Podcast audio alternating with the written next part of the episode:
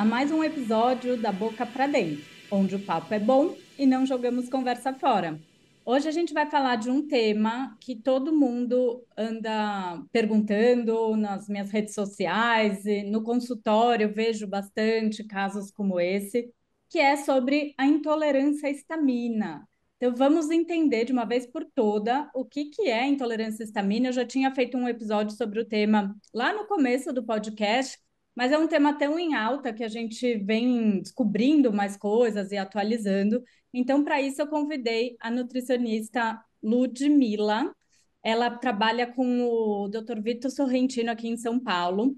Ela é especialista em desordens gastrointestinais e também tem um curso sobre intolerância à histamina. Eu vou deixar as redes sociais dela por aqui e daí vocês também com, acompanham o trabalho dela. Lud, obrigada por ter aceitado o convite, por estar aqui.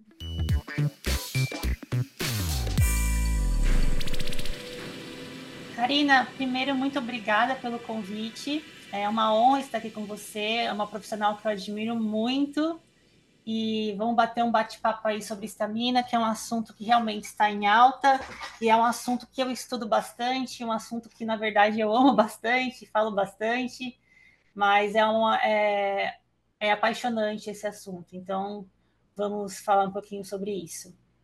Você tem visto muitos casos assim de estamina na clínica? Como que é no seu Sim. dia a dia prático? Uhum. Muitos casos, né? É, eu vou falar ainda porque, na verdade, tem algumas teorias do porquê que tem tantas pessoas com intolerância à estamina no momento, mas acho que primeiro a gente poderia entender o que, que é a estamina, né? O que, que é a, a, a estamina em si. É, vamos começar é... por Conta para gente um pouco. O que, que é essa estamina? Então, a estamina é, é, um dos primeiros mediadores de alergia né, assim, identificados.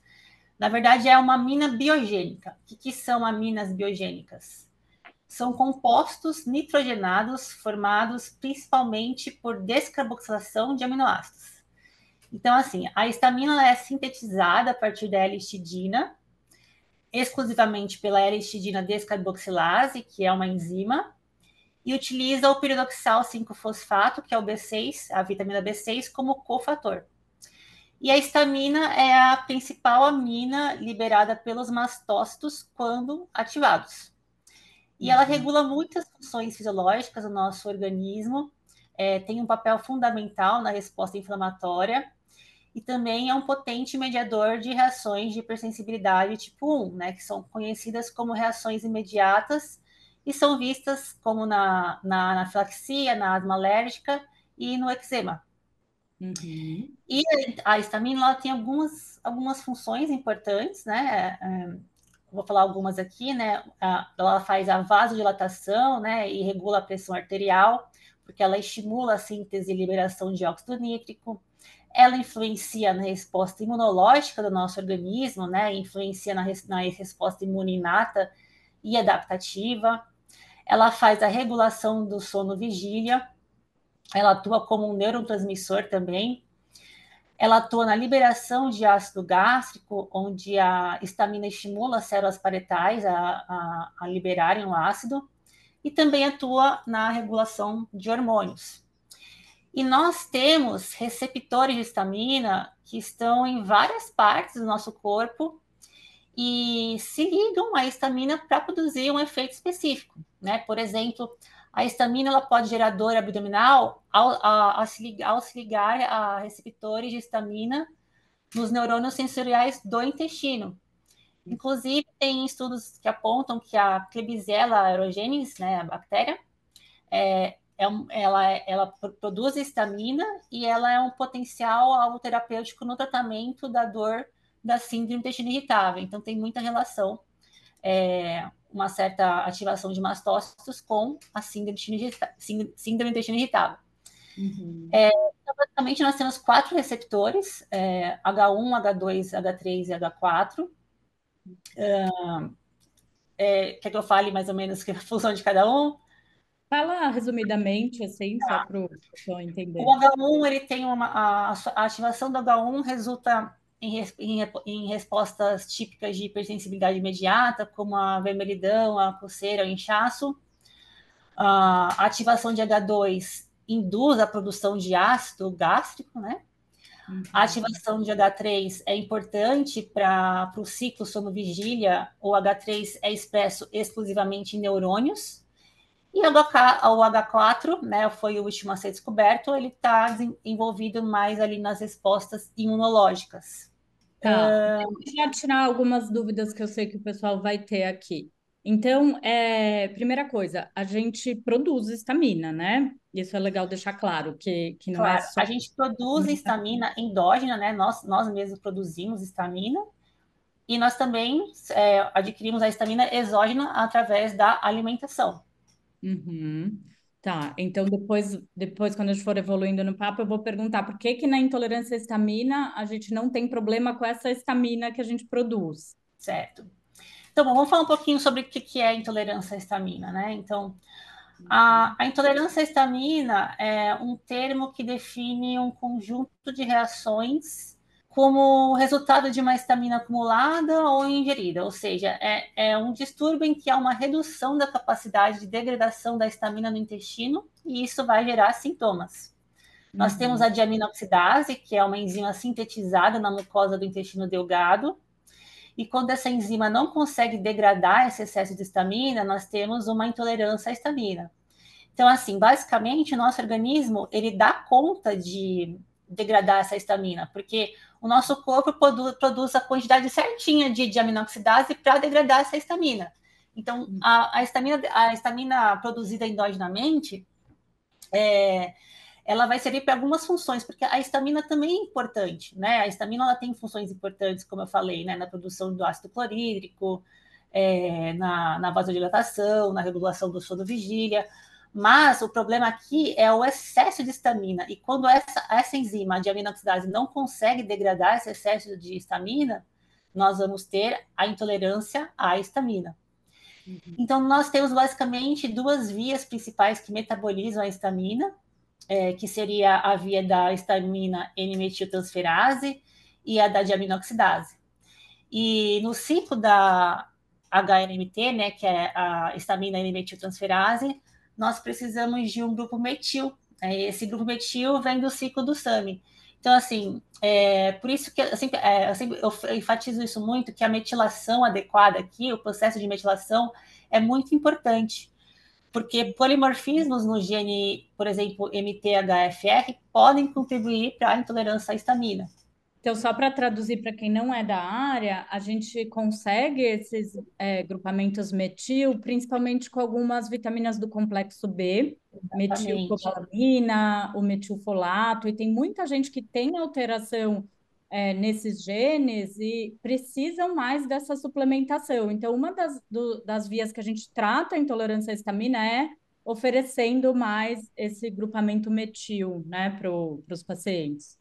É, por isso que eu vou falar mais para frente que não é só simplesmente fazer a dieta, você tem que analisar todos os fatores que envolvem isso e identificar a causa da intolerância à histamina. Né? Tem possíveis causas ali que podem estar contribuindo para isso. Né? Não necessariamente é somente um excesso de consumo de, de estamina em si. Né? Sim. Então, é, antes de entrar nas causas, deixa eu só perguntar um negócio que, eu, que eu vejo que os, os pacientes e os seguidores confundem é, alergia e a diferença de intolerância à estamina, porque às vezes você tem um paciente que tem um IgE positivo para algum alimento e faz algumas reações meio parecidas e confunde, fica achando que é intolerância à estamina. Fala um pouquinho sobre isso.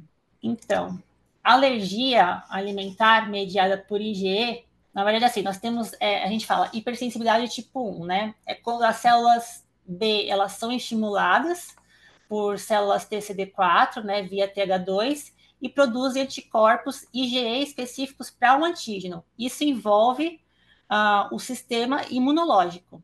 Uhum. Então, durante a, uma sensibilização, os anticorpos é, IgE eles se ligam aos receptores é, de alta afinidade que estão ali presentes nos mastócitos é, e basófilos ali do sangue e, e, quando esses, esses mastócitos e basófilos revestidos por esse anticorpo IG são sensibilizados, depois a gente tem uma exposição é, posterior ao mesmo alérgeno, e isso faz com que a gente tenha uma degranulação de mastócitos, né, liberando vários mediadores.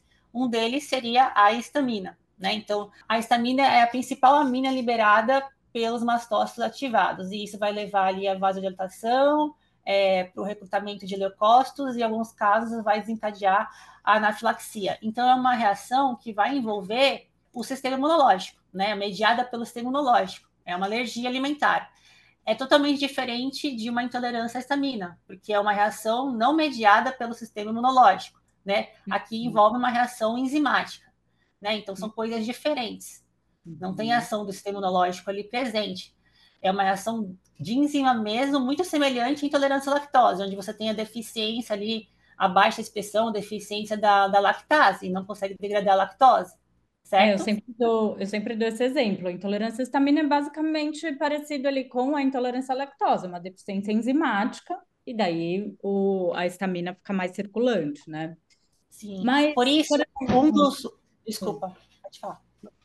Quando você pega paciente assim na clínica com as queixas, é porque o, a gente já vai entrar em diagnóstico e é difícil, uhum, né? Isso que eu falar. Você costuma excluir algumas alergias, porque às vezes pode confundir ou, ou não, não necessariamente? É, tem que excluir, tem que excluir tem alergias. É uma das primeiras coisas que você tem que fazer.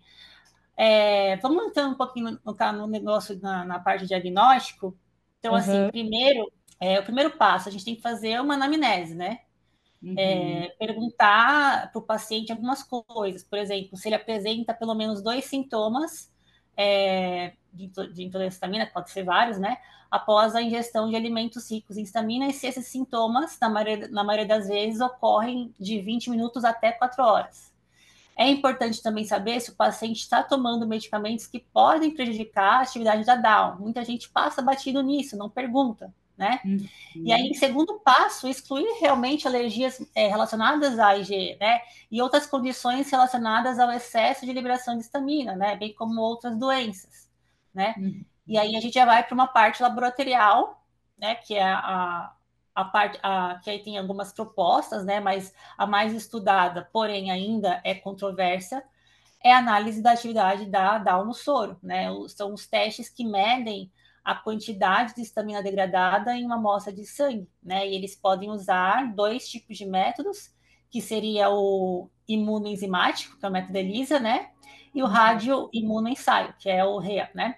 Mas o ELISA é o mais fácil de implementar, então os laboratórios eles usam mais o ELISA. Eu, eu costumo pedir, né? É, mas também não é um padrão ouro ali, né? Só, só é assim. Resultado o que, por que, que é, é controverso? Então, primeiro, alguns pacientes, eles têm o quadro clínico presente, mas eles podem ter uma atividade normal de diaminoxidase. Então, o importante é a interpretação dos, dos resultados, ele, ele, deve sempre ser correlacionado com os sintomas do paciente. É, e também por isso a gente mensura a concentração de Down e a capacidade de degradação de estamina pela Down, né? Não apenas para avaliar a concentração, e sim a sua função. Mas uma, limita mas, é, uma limitação importante é, de se medir a atividade da Down é que ela pode não refletir o seu nível de atividade real ali no trato digestivo. Uhum. E também tem uma, uma variabilidade individual, né, onde a gente observa maior atividade de Down durante a, a fase lútea, né, onde, ou seja, entre a ovulação e a menstruação, em comparação com a fase folicular. Uhum. E também, é, curioso, foi descrito também que uma dieta pobre em estamina pode aumentar o nível de Down no, no organismo. Então, alguns autores é, recomendam mensurar a atividade ou o nível de Down no soro antes de introduzir uma dieta pobre em estamina. Legal. Mas também outros estudos, outros autores também acreditam que a atividade de Down ela deve ser medida após tentar seguir uma dieta com redução de estamina e não ao contrário. Então, assim, não tem nada muito específico certo 100%. Mas o que a maioria dos estudos colocam, e os estudos mais recentes colocam, que o padrão ouro diagnóstico é a própria avaliação da resposta do paciente a uma dieta com baixo teor de estamina, né? E aí eu poderia colocar um teste genético também, pode ser útil, mas também ainda não é de fácil acesso para todas as pessoas. É. é, e o teste genético é aquela possibilidade de você desenvolver, né? Mas lógico, se está com clínica, se está fechando todo esse ciclo e daí tem o polimorfismo, a chance de ter é maior, né? E respondeu ao tratamento. Peraí que eu ia fazer uma pergunta.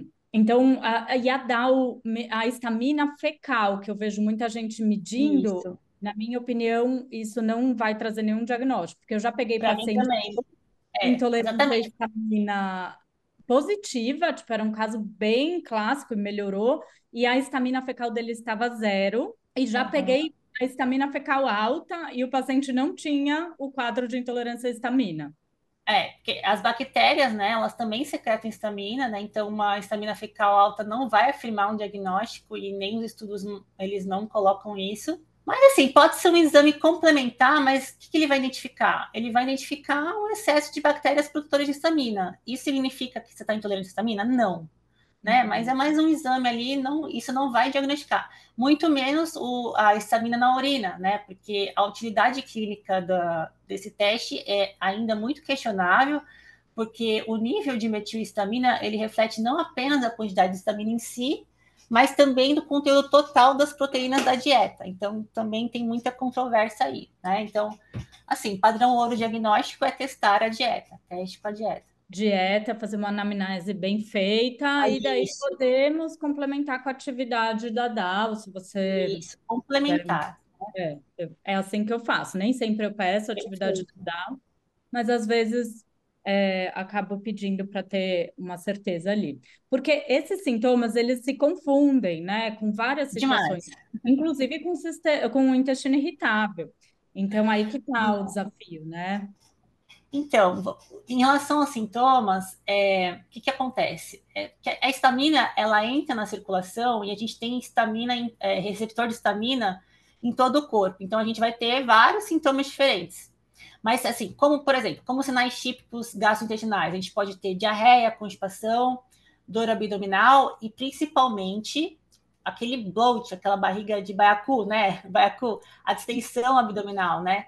Teve um estudo que eles realizaram com 133 pacientes e eles viram que a distensão abdominal foi o sintoma mais presente. Então, assim, essa parte gastrointestinal, ela é bem presente na intolerância à histamina, muito mais do que na numa síndrome de ativação de mastócitos, por exemplo.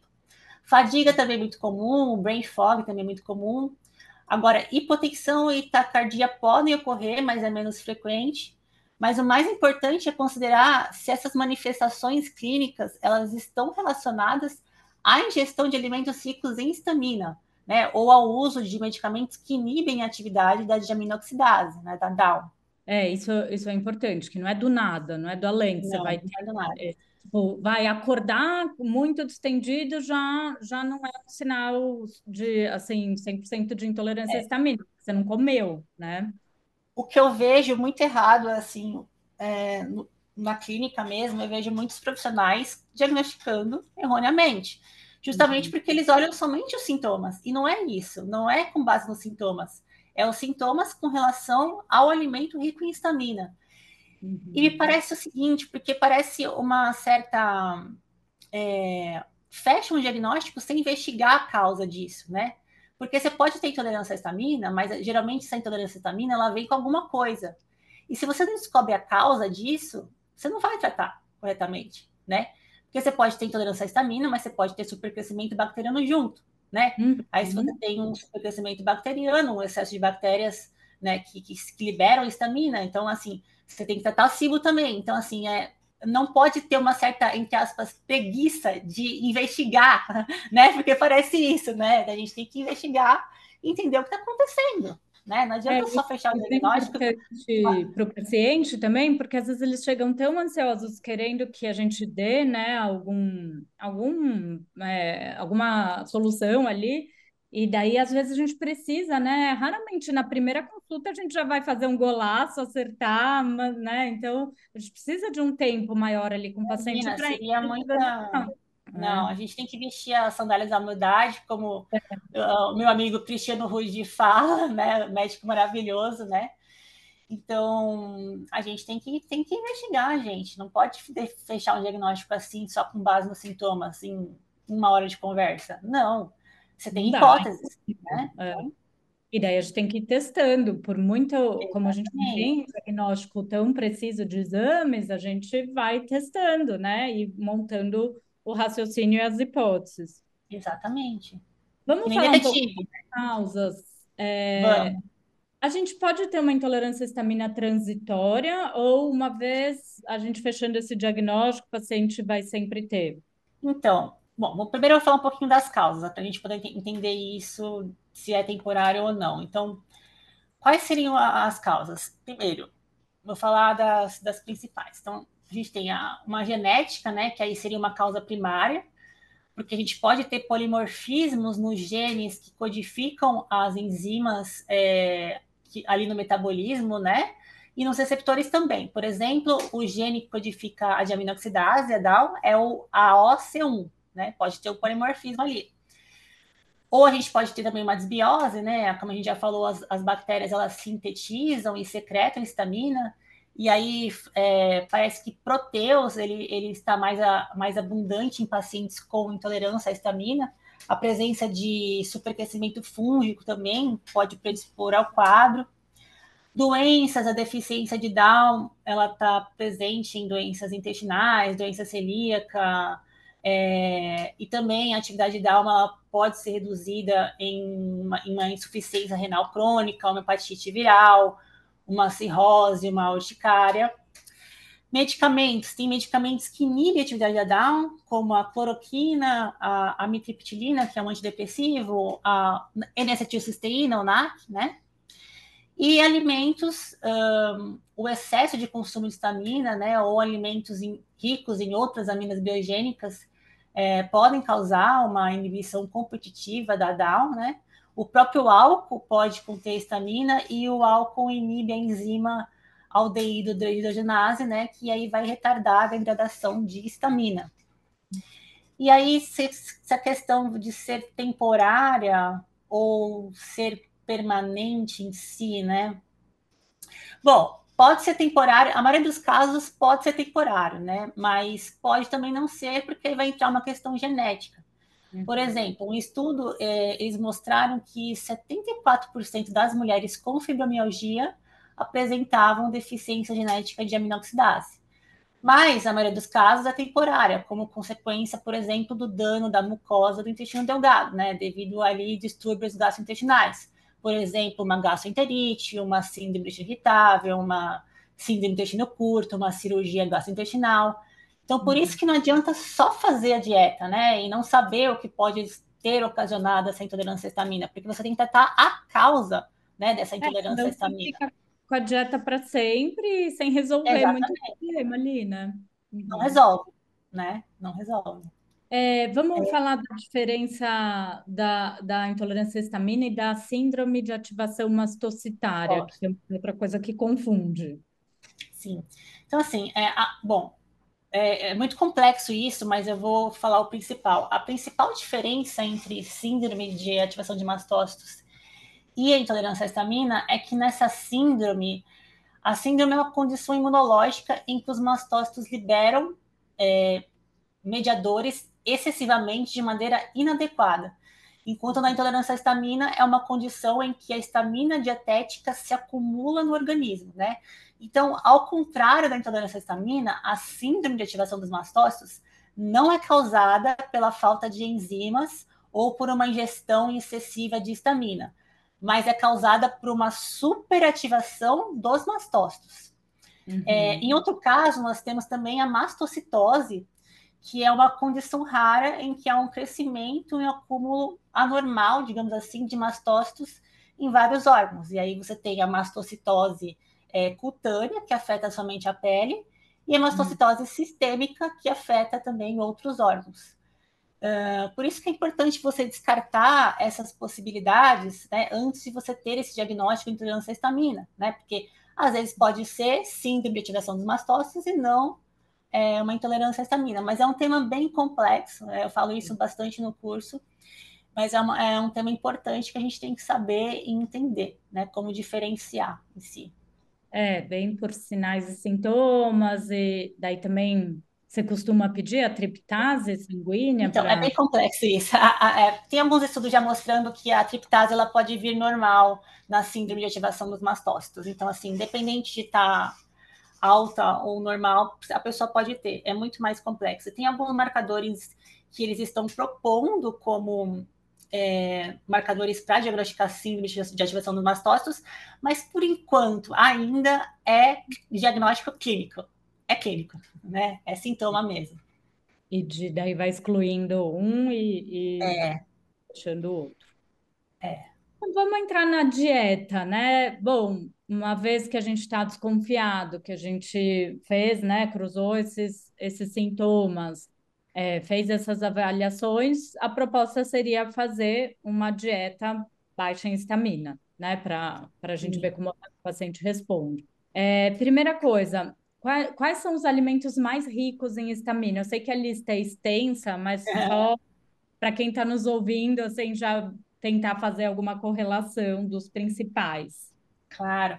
Então, bom, primeiro, primeiro a gente entender alguns princípios, né? A, a formação de aminas biogênicas nos alimentos requer algumas coisas. Primeiro, a disponibilidade de aminoácidos livres, a presença de micro-organismos específicos e condições que permitam o crescimento bacteriano e atividade da enzima. É, ainda, ainda tem uma falta de consenso sobre os alimentos que devem ser evitados ali no manejo dietético uh, em, parte dos estudos, né? Porque isso tem muita variabilidade. Mas, no geral, né, os alimentos mais ricos em estaminas, o que a gente deve evitar, né? Bebidas alcoólicas de qualquer tipo, especialmente o vinho tinto, é, vegetais como berinjela, espinafre, tomate, e frutas como abacate, frutas cítricas, o mamão, é, carne fermentada, queijos é, envelhecidos, embutidos, salame, salsicha, aquele peito de peru defumado, alimentos fermentados, kombucha, kefir, é, shoyu, picles, chucrute, Peixes e frutos do mar tem somente atum e cavala, é, peixes defumados ou não eviscerados é, e congelados imediatamente após a colheita.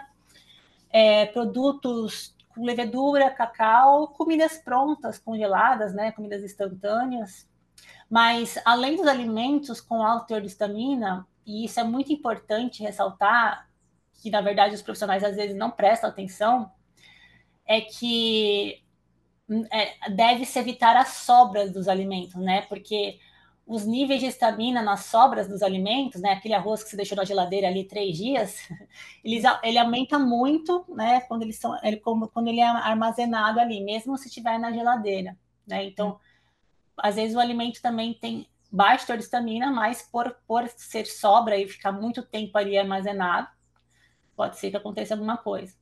É, algum outro cuidado nessa dieta, além de tirar a estamina, também não adianta nada, né? A gente fazer pobre em estamina e uma dieta, no fim, que piore seu intestino, né? Como que você costuma conduzir outros cuidados? Claro, então. É, primeiro, sempre tem que prestar atenção na higiene, né? Condições de higiene é essencial aqui.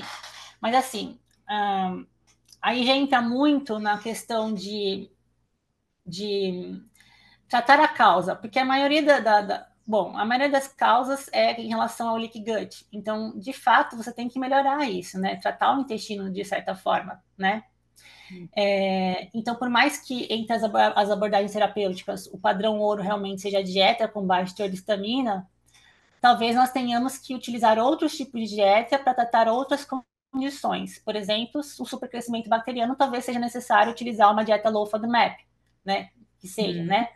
Mas, uhum. enfim, é, a gente tem que realmente é, evitar esses alimentos ricos em estamina, né? Alimentos que liberam estamina, alimentos uh, talvez com outras aminas biogênicas, né? Por exemplo, o cogumelo, soja, banana, é, tem alto nível de putrescina, isso compete com a diaminoxidase, né? Então, realmente é prestar atenção nesses alimentos e tratar o intestino, reparar o leak gut, reparar, entender o que está acontecendo no intestino, né? o, os pacientes ficam desesperados. Como que eu vou fazer uma dieta baixa estamina e low FODMAP ao mesmo tempo? A gente vai desse jeito, né? Mas deixa eu fazer uma pergunta. Por exemplo, o Low FODMAP, eu não costumo fazer a, o protocolo vai na sua íntegra ali, completamente restrito, né? Eu vou adaptando ali ao paciente, as quantidades, a, quais Eu alimentos. No, no da estamina, a gente precisa fazer 100%? Como que você costuma conduzir isso? Então, o que, que acontece, né? Vamos lá. Nós temos um, a diretriz, a gente nós temos uma diretriz que nos conduz, né? Ele, eles colocam que a gente deve dividir a dieta da seguinte forma: uma primeira fase, né, de em termos 10 a 14 dias, uma fase de eliminação, você elimina todos os alimentos com estamina, que libera estamina, enfim. Depois uma fase onde você faz uma reintrodução, né, e vai testando alimento por alimento né? E depois uma terceira fase, que é uma dieta personalizada, muito semelhante às fases da Low FODMAP. No entanto, essa diretriz não foi muito desenvolvida, né? E não dá muito suporte para a gente. E aí, o um, que, que eu faço? Eu sigo a, a indicação da SIG, né? Que é uma organização que fornece informações sobre os distúrbios relacionados à estamina. Porque às vezes, assim, o paciente, às vezes, ele está tão ruim é, o intestino dele está tão ferrado ali que nessa, nessa fase de eliminação, é, 10 a 14 dias não vai ser suficiente. Tempo. É, eu, eu vejo.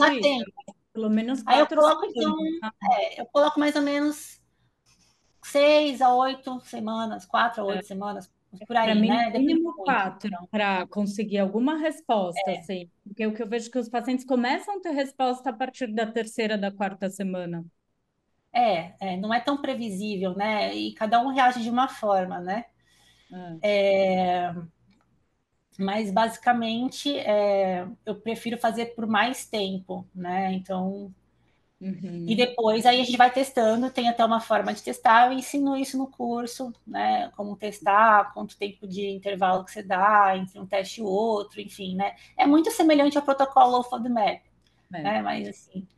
E, e assim, pelo menos o que eu vejo na clínica é que sim, tem pacientes que a gente consegue fazer voltar a comer, dependendo da quantidade, e de não misturar muitos alimentos ricos em estamina, a gente consegue voltar a comer alguns sim, e alguns alimentos são mais gatilhos. Normalmente álcool é um, é um dos que fica, acho que, mais gatilho. Então, assim. é, então, aí eu ressalto a importância de investigar alergia alimentar. Porque se você é. não investigar alergia alimentar, como é que você vai saber? Porque, por exemplo, um diagnóstico não exclui o outro. Você pode ter alergia a alguma coisa que tenha estamina também. E aí você não sabe se realmente é a questão da estamina ou se é alergia a alguma coisa, né? Então, assim, tem não só alergia é, alimentar, tem relação cruzada com várias coisas. Por exemplo, é, níquel, alergia a látex, tem a síndrome látex fruta, né? Então, é, níquel tem, tem, tem alimentos que contém níquel, tem relação cruzada com níquel, na verdade, né? Então, assim, tudo isso tem que prestar atenção, não é tão simples assim, né? Sim, é, é, sabe que antigamente eu nem pedia tanto o exame de alergia.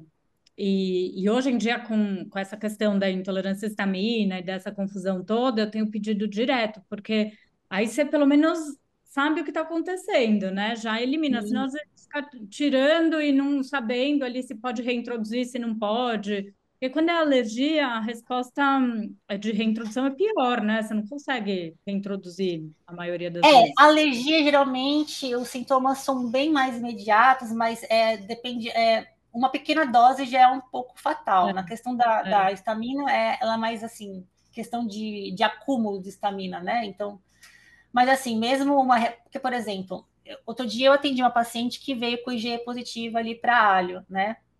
Tá. E aí apareceu, aí eu, aí eu falei, ó, mas às vezes ela não come alho, mas tem reação, o alho tem reação cruzada com outros ali, né? Então, assim, eu fiz uma.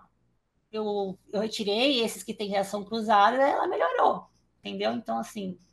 Com IgE, que é uma coisa que muita, muita nutricionista acaba ignorando, né? É, ignorando. Na verdade, nem sabe pedir, para ser sincera. Né? Tem, tem que saber pedir, né? Então, isso também é importante. É, vamos falar da DAO? É, como ah. que você conduz assim a DAO? É, a DAO, para quem não sabe, tem a, a, suplementação da DAO, que é a enzima que a gente está falando que tem deficiência, a gente consegue extrair normalmente bovino, tem até uma DAO vegana também de planta, e que você consegue tomar e fazer esse papel. É, tá. Como que você faz, Lud, com é, isso na prática? Tá. É, eu, eu, eu, sou um pouco questionadora, né? Assim, então, vamos lá. Então, assim, é... bom, a, a, dieta ela sempre vai ser o padrão ouro. Uhum. Tomar ou não tomar a down, né? Na verdade, a, tomar a down seria mais um complemento, né? Mas ainda tem muitos estudos que refutam isso, né? Mas assim, é, eu só vi um estudo que mostra que eu, na, na, maior parte dos estudos que eu vejo é sempre a dieta com a DAO que eles analisam e tem efeitos é. positivos. Mas pois tem um é. estudo que mostra que mostra benefício de tomar a DAO sem a dieta, mas a hum. amostra era muito pequena, acho que eram oito pessoas. E nesse estudo eles usaram a DAOzinha, aquela marca DAOzinha. Então foi patrocinada ali, né? Então, ah. assim, tem até um estudo interessante que ele, que ele coloca assim, né? Ele, ele coloca quão confiáveis são os suplementos de Down, né? E aí eles uhum. testaram 10 suplementos de Down que são vendidos ali no, na, na, gringa, ali no mercado, né? E aí eles testaram alguns uh, e eles viram justamente que o Daozin tinha uma atividade muito menor né, do que é, estava proposto ali no, no rótulo, né? E a maioria dos suplementos que eles testaram tinham menos atividade de down do que a quantidade indicada no rótulo. Então, de certa forma, tem ainda uma falta de padronização, né? É, e também é, tem um, um, estudo que mostrou que a down usada de origem animal, quando condições ali in vitro, né, é, ela foi inibida pelo substrato e também inibida pelo próprio produto da reação. O que acontece é que a, a down é, é muito sensível a muitas influências químicas mas pode ser usada como um complemento, né? Mas assim, eu acho, eu acredito, eu, eu acredito que ainda tem uma falta de padronização, né? Mas no geral nós temos a Down de origem animal e a Down de origem vegetal. Elas são bem semelhantes em termos de eficácia. No entanto, a Down vegetal ela tem uma vida, meia vida bem maior, né? Em torno ali de 16 horas, né? E a Down animal é, tem em torno ali de 19 minutos. E hum. precisa estar tá em cápsulas gastro-resistentes, justamente porque é muito sensível e é sensível ao ácido também, né? É, até que tem, é curioso que tem um estudo falando que a secreção da DAO, ela, ela, meio que segue um ritmo circadiano, né? Então, tem níveis mais altos durante o dia e níveis mais baixos à noite. Então, eu já fiz, por isso que acredita-se que ela, que ela tem uma maior eficácia quando tomada ali pela manhã, né? Ah, Mas, não com pós-refeição, assim. É, que depende é, se não, for é, não, animal... É, você tem que tomar sempre antes da refeição, mas assim, a, a, a, a, a eficácia vai ser maior nas refeições é, pela manhã, digamos Sim. assim, né? Assim, nas refeições não, não à noite, né? Então, café da manhã, almoço ali, mais ou menos, entendeu? Sim. É, mas, um, mas sabe o que é interessante? Tem um artigo novo, né? Um futuro é, que é bem promissor, né? Que são as enzimas microbianas oxidantes de histamina, né? Que são as enzimas, são a, a down derivada de micro-organismos mesmo, né? Uhum. Então, os micro-organismos poderiam é, fornecer a down, né? Não só para tomar essa down, mas também como forma de aplicação na indústria. Mas isso ainda está muito em estudo, né? Mas muito eles legal. relatam vários benefícios, mas ainda não tem nada muito certo, assim. Eu, na prática, nessa fase de eliminação, não uso a DAO, porque também a gente não vai saber, né? Se é a DAO, se é a dieta, então não costumo usar. Aí, talvez lá na terceira fase, na, na hora que a gente identificou os piores alimentos e tal, o paciente quer tentar tomar um vinho, já tá bem, aí eu costumo testar a DAO. E foi bem que você falou, às vezes funciona, às vezes não. É que assim, não é muito difícil você fazer uma dieta completamente isenta de estamina. A Down, a Down teoricamente cobriria o, o, a estamina que você não conseguiu eliminar. Porque assim, convenhamos, no dia de hoje, você consegue comer as refeições frescas? Não. Né? Você cozinha, é, é muito difícil, não é, é muito difícil. Então, assim, hum. é, é meio complicado, mas se funciona ou não funciona, agora eu vou dar a minha opinião, tá? Eu acho assim que não tem uma, uma padronização, acho é, perda de assim, acho que não vale a pena você investir nisso, né? Você pode investir em outras coisas. Se paciente tem condições, investe, mas se não tem condições, cara, beleza, vai fazer a dieta, tá tudo certo. É, falar em investir, investir, um suplemento que eu, que eu sinto, que eu testo assim e vejo bastante melhora na prática é a quercetina. É, é, eu vou falar Como... um pouquinho sobre alguns suplementos que a gente pode usar depois, seria legal. Ah, pode começar já. Ah, Quais... tá, tá, bom, então. É, bom, então assim, é, a, gente, a gente realmente tem, realmente tem que entender a causa, né? A, a, maioria das vezes é um leak gut, uma desbiose, então tem que tratar isso. Mas a gente também tem que pensar é, em algumas vias importantes envolvidas ali no metabolismo né, da histamina, que envolve o processo de detoxificação hepática, né? Como a metilação, a acetilação e a glucuronidação. E a via de a via de detoxificação da glucuronidação, ela é responsável por remover o estrogênio. Então, se há um aumento de estrogênio, né, principalmente com uma diminuição da progesterona, isso acaba aumentando a possibilidade de intolerância à histamina. Então, mulheres que têm predominância estrogênica, fica a dica aí, né? Então, tem que investigar também outra possível... Perimenopausa. É, Eu vejo muita é, mulher perimenopausa com essas questões intestinais e pode ser por conta dessa mudança aí de padrão hormonal com a microbiota. Exatamente. E também tem, é, tem que lembrar de algumas coisas que também ativam mastócitos, né? Coisas muito importantes, como, por exemplo, o mofo, exposição ao mofo. Às vezes tem mofo na casa da pessoa ali a pessoa nem liga que tem mofo, né? O mofo ativa metais é, pesados, né? E deficiência de nutrientes, principalmente vitamina D e zinco. E aí, se a gente entrar na questão de suplementos, a gente tem alguns suplementos que podem auxiliar, né? Então, é, como eu falei, a vitamina D a vitamina D é super necessária para manter a estabilidade dos mastócitos. Se você já tem um ambiente onde você tem deficiência de vitamina D, é, a ativação dos mastócitos vai ocorrer automaticamente, mesmo na ausência de alguma coisa que desencadeia ali, né? Uh, o zinco, o zinco, ele ele pode regular a ativação em função dos mastócitos, modulando a via de salinização da NF-kappa-beta, né? E a ativação do NF-kappa-beta também pode ativar esses mastócitos. Aí nós temos a vitamina C, é, que pode inibir a histidina descarboxilase, retarda a formação de histamina. Nós temos a vitamina B6, o, que, como eu falei, é o cofator, né? Que auxilia a Down a degradar a histamina. Vitamina E, o selênio, o cobre é um pouco é difícil falar sobre o cobre aqui, mas o cobre é o cofator de Down, mas assim, é, tem que ficar atento com o equilíbrio entre cobre e zinco, né? Porque quando a gente tem uma dominância estrogênica, ah, nós retemos o cobre e o cobre vai competir com esse zinco. Aí, mais cobre, menos zinco, menos complexo B, menos ácido clorídrico, e aí vai ter mais supercrescimento bacteriano. Então, assim, é bem complexo, né? Ômega 3 também é bem interessante, e bem interessante também são os flavonoides, como você falou, a quercetina, né? A, não só a quercetina, tem a, tem a curcumina, mas a quercetina é bem estudada e também gosto muito de usar fisetina, rotina, a luteolina também.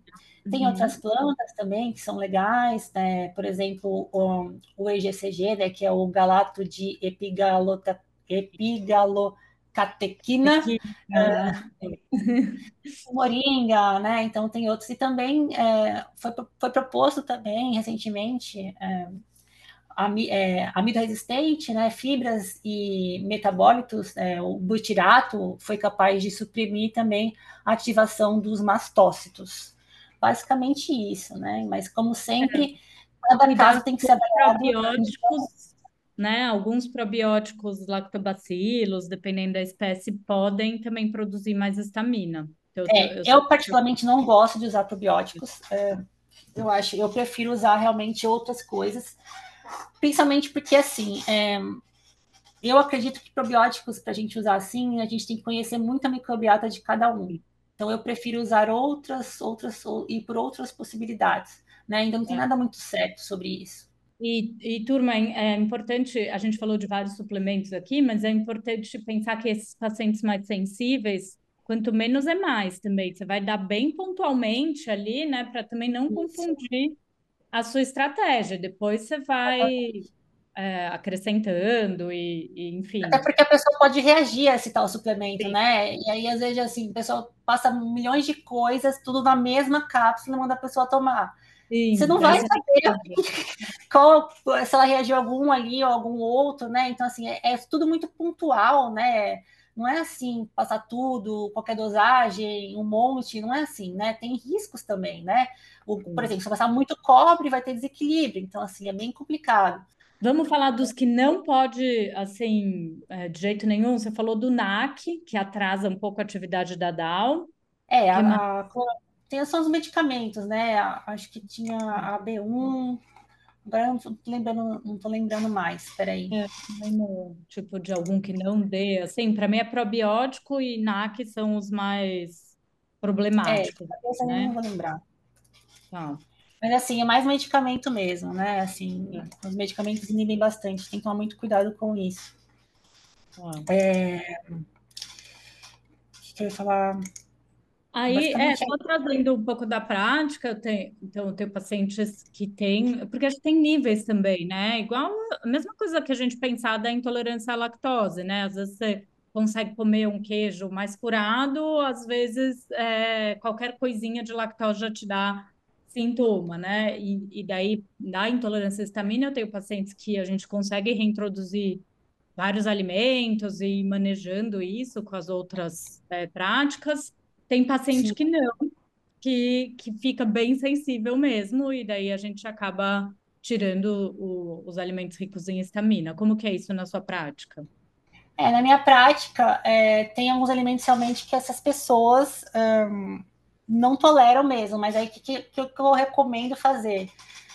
É, eu testo de novo, né? Então, é. assim, eu, eu, testo várias vezes, né? Conforme eu for progredindo na, na melhora ali do paciente, na, na, questão, não só na questão da, do leak gut, mas também na questão do sistema imunológico, né? Eu vou fortalecendo o paciente, porque muitas vezes também não é a questão da estamina que está tá fazendo mal no paciente. Tem outras coisas ali no alimento que pode estar tá ali, sei lá, né? Tá fermentando, ou sei lá. Ou também pode ter também é, sensibilidade a sulfito. Por exemplo, alface tem sulfito, vinho tem sulfito. Então, assim, uhum. tem que uhum. descartar isso também, né? Ou tiramina, por exemplo, né? Então, outras aminas biogênicas, né? Uhum. Mas, mas sabe o que é interessante também? É, eu, eu, eu lembrei de, de falar uma coisa aqui. Por que, que tem tantas pessoas com intolerância à estamina agora, né? Por que, que tá tão em boom esse, tá, tá falando tanto sobre isso, né?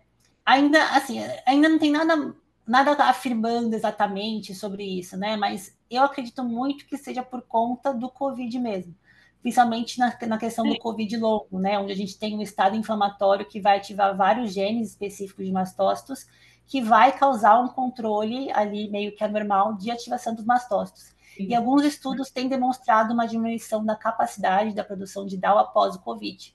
Mas também na pandemia a alimentação piorou muito, né? As pessoas estavam comendo mais alimentos com estamina, comidas prontas, enfim, né? Então, assim, tudo isso tem que levar em consideração. Até aproveitando esse gancho, acredito super nisso também, não só da intolerância à estamina, mas como todas as questões que a gente trata aí gastrointestinais, inclusive o intestino irritável, né? Ter é, piorado ali pós-Covid, já temos algumas evidências para isso. É, mas eu ia perguntar do estresse, impacta a intolerância à histamina? Claro, sim. Cortisol é um gatilho muito grande para liberar a histamina, impacta sim. Né? É, então, assim, controlar o estresse é uma coisa muito importante. Não só na intolerância à histamina, mas principalmente na síndrome de ativação dos mastócitos. É um gatilho muito forte, né? Muito forte. Aí, às vezes, você tá estressado, você come o alimento, daí você tem sintoma, no momento você tá mais calmo, você não tem. Já vi isso acontecer também. E assim, Sim, gente, estresse todo mundo tem. Eu tenho, a Lud tem, todo mundo tem. Agora, a, eu, que, a tecla que eu sempre bato isso no consultório, ter paciente ficar bravo, o que, que você está fazendo para manejar esse estresse, né? Não é tipo, ah, só tenho estresse e pronto, né? Quais são suas práticas de rotina, de terapia, qualidade? Então, então você, né? você vê que assim, o tratamento envolve muito mais que apenas a dieta, né? Envolve é, é, é um complexo de coisas. É regular o estresse, é o sono, né? Ciclo circadiano, é, é, melhorar a imunidade, né? Então, assim, tem várias coisas que a gente tem que analisar, né? Tem que desenvolver para o paciente poder melhorar. Não adianta fazer a dieta e viver estressado, né? É. Então, não adianta é fazer a dieta e estar tá com os hormônios todos regulados, né? Tem que avaliar um monte de coisa, não é tão simples assim. Por né? isso, por isso que assim, consulta a gente não vai resolver o seu problema. Deem uma É, não é uma consulta. Eu é vejo e também já, já, fica, já fica aqui a, a, a deixa, porque assim, para as pessoas que querem fazer a dieta baixa em estamina por conta própria, achando que vão melhorar, não vai. Tá? Vai. Você só vai piorar a situação, bem capaz de piorar. Então, assim, tem que não, fazer. Eu vejo, eu vejo muito os pacientes pulando de profissional em profissional, né? Aí procura a gente, daí em um mês não resolveu, já procura outro. Gente, dê tempo para o profissional conseguir entender o que está acontecendo junto com você, Sim. né? Então, Sim, intestino tem que ter paciência, intestino leva tempo, tratamento leva tempo, tem que ter paciência, não é uma coisa fácil. Um intestino ruim de seis meses a um ano. Meus pacientes Exatamente. que eu tive resultado muito Exatamente. bacana, que estão ótimos, foram aqueles que me deixaram ficar ali, né? Exatamente. Né? Fazendo de seis Perfeita meses a um colocação. ano. Perfeita colocação, né? Então, assim, é, tem que investigar, eu acho que não pode ter preguiça, tem que investigar mesmo, tem que ir atrás das causas, tem que ir com calma. O paciente tem também que ajudar, né? É, por isso que eu, é medicina integrativa, você tem que. É, o paciente também participa da consulta, né? Ele também ah, tem que nos ajudar a entender o que está acontecendo, né? Também tem que contribuir para essa consulta funcionar, para o tratamento funcionar, né? Então, tudo isso tem que, tem que ser levado em consideração. Muito bom. Nossa, acho que foi uma aula aí sobre estamina. Antes da gente terminar, vou fazer uma pergunta que eu faço para todo mundo aqui. O que, que você considera saúde para você? Essa pergunta é assim, mas pergunta complexa, hein, Karina? É, para fechar. Bom, assim, é, filosofia. É um pouco filosófico, né? Porque assim, é, conceito de saúde varia para cada um. Mas para mim, para mim, para mim é ter paz. É. Paz para mim é assim, pra, é, é assim, é, é, o que é felicidade para você? Paz. O que é saúde para você? Paz. Então, pra mim, paz para mim é tudo, entendeu? É, então isso aí para mim é, tô em paz, tá ótimo. Exatamente. Então, Gostei. É... Tranquila. Ainda está, né? E a gente vê trazendo aqui um pouco para o nosso tema de hoje, para os nossos pacientes com desordens intestinais, eles estão, não estão em paz, né? Estão sempre muito preocupados com o que vai comer, com os sintomas, com, né? E a hora que você atinge essa paz ali, tá tudo certo. Tá tudo certo. É, exatamente, né? Eu, eu passei por isso, eu, eu, eu tive uma colite microscópica, né? Bom, tive, não sei se ela ainda está aqui, enfim. É, e desenvolvi uma síndrome de irritável. Eu fiquei bem mal, assim, durante um tempo e realmente eu sei exatamente o que é ter uma ansiedade em querer melhorar, né? A expectativa. Mas a partir do momento que você fica muito ansioso, você acaba atrapalhando o tratamento. Então, tem que controlar a ansiedade, tá? É. Sempre. É, esse manejo das emoções é, para mim, é o principal ali, é a é base. É pra... Isso, é a base, exatamente, Karina. Perfeito. Ai, Lud, amei o papo, obrigada. Nossa, realmente uma aula. Acho que todo mundo vai aproveitar muito. Vou deixar o seu Instagram aqui na descrição do episódio. Turma, quem quiser olhar o curso da Lud, se interessar mais pelo assunto, é só ir lá. E qualquer dúvida, estamos à disposição nas nossas redes sociais. Claro. Né? Tirando Pode as dúvidas. Me chamar lá é isso que eu pensei mais agora. É, pode me chamar, sim. Mais uma vez, Karina, muito obrigada pelo convite. Eu vou ressaltar novamente que você é uma grande profissional, eu te admiro bastante, te sigo nas redes sociais, né? E é, quando eu te conheci foi muito legal, eu fiquei muito feliz. E quando você fez esse convite para mim, eu fiquei super animada, é, fiquei a semana inteira feliz, assim, ah, que bom, vou, fazer, vou participar do podcast dela, então, para mim é uma honra estar aqui, uma honra, muito obrigada. Ai, sua palavra, seu conhecimento, suas palavras, sua dedicação vai ajudar muita gente, tenho certeza. Muito obrigada, muito obrigada, me sinto lisonjeada. Então, turma, a gente se vê no próximo episódio, compartilhem aqui com quem vocês acham que vai precisar saber dessas informações. Beijo, pessoal, até a próxima.